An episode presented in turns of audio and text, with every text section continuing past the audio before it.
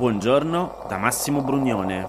Oggi è giovedì 24 novembre, sono passati 42 giorni dall'insediamento del Parlamento e queste sono notizie a colazione, quelle di cui hai bisogno per iniziare al meglio la tua giornata.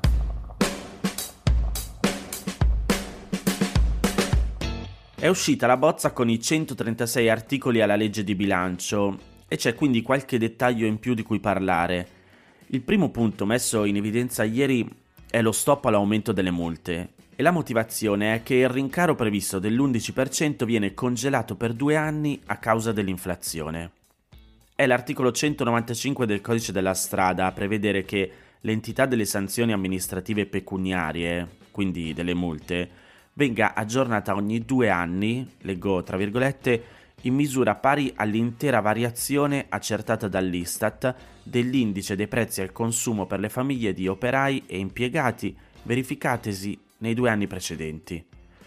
Questo però vuol dire che il codice della strada prevede di adeguare le multe all'inflazione e quindi equipara anche questo costo a quello di qualsiasi altro bene che compriamo come pasta, pane, vestiti, eccetera, ma non viene tenuto conto se anche gli stipendi sono aumentati, in questo caso grazie e non a causa dell'inflazione.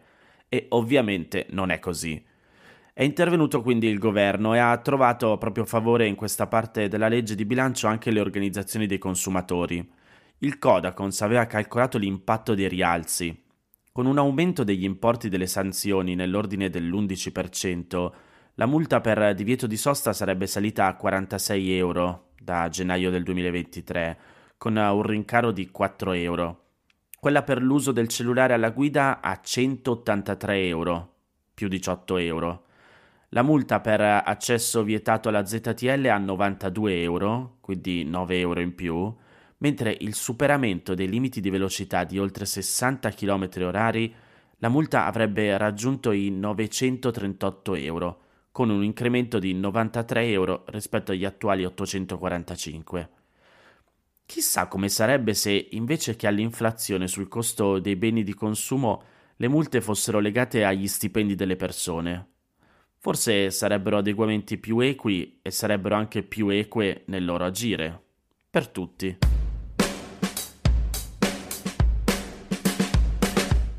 Una delle novità più importanti promesse già in campagna elettorale è l'eliminazione del reddito di cittadinanza.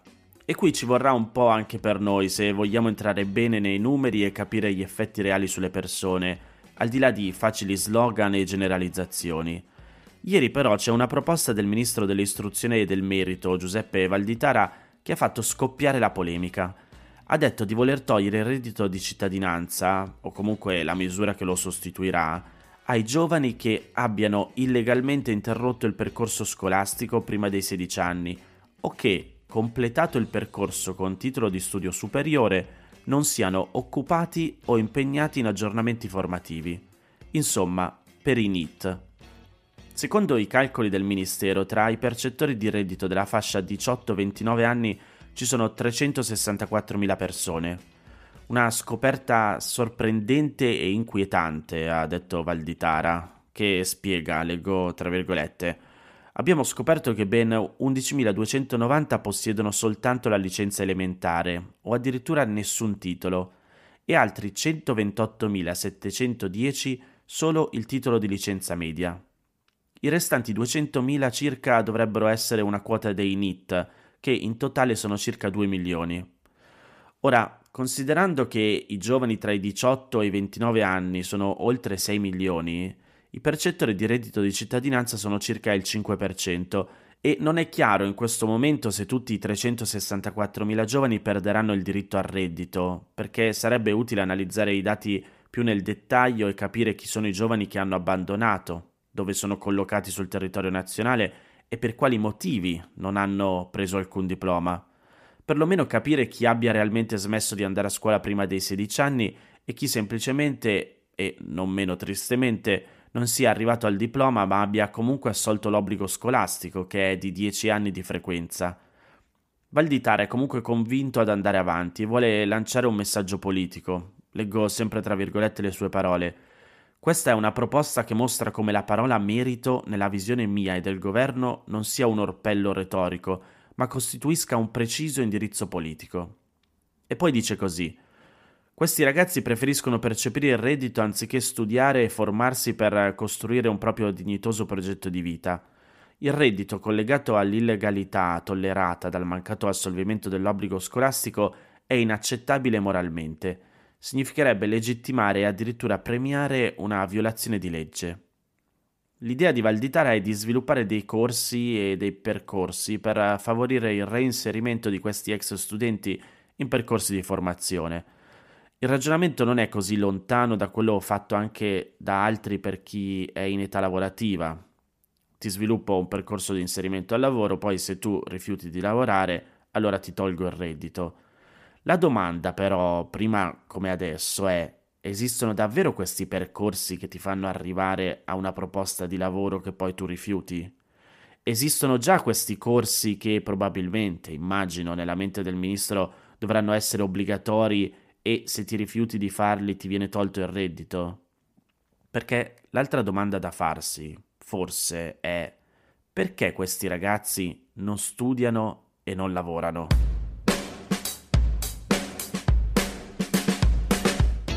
In questa terza notizia allora proviamo ad approfondire chi sono i NIT, che ricordiamoli sta per Not in Education, Employment or Training, cioè giovani che non studiano, hanno smesso di cercare lavoro o non sono impegnati in nessun percorso formativo che permetta loro di poter trovare un'occupazione.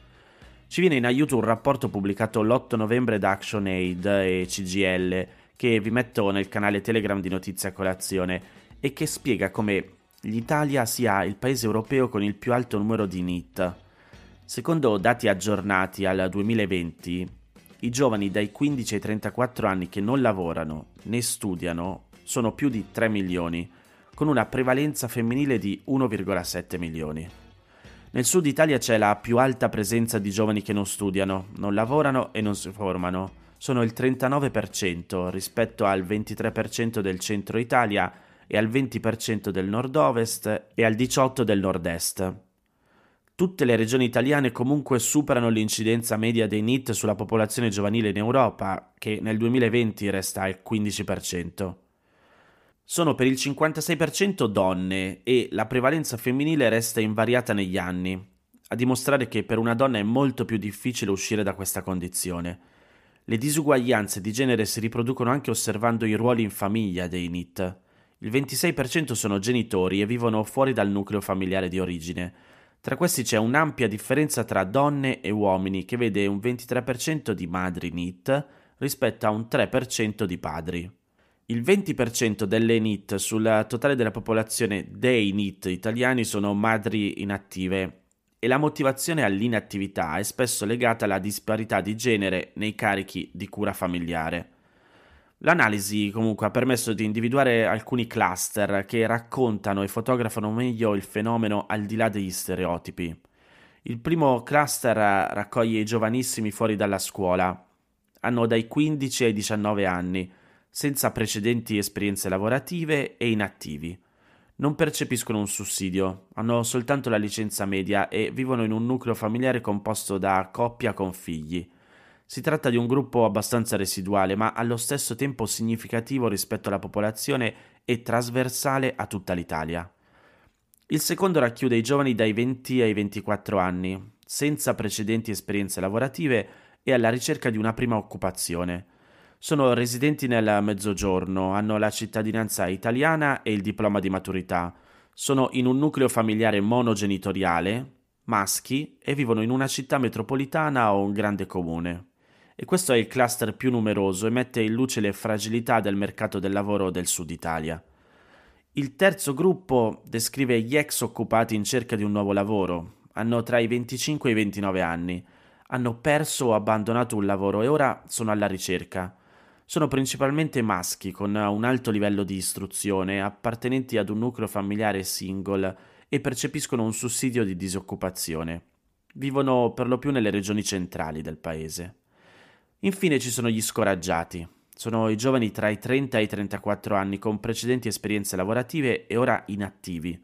Sono principalmente residenti nelle regioni del nord Italia e in aree non metropolitane incidono in questo gruppo il genere femminile e il nucleo familiare composto da una coppia senza figli. Il rapporto completo lo trovate su Telegram.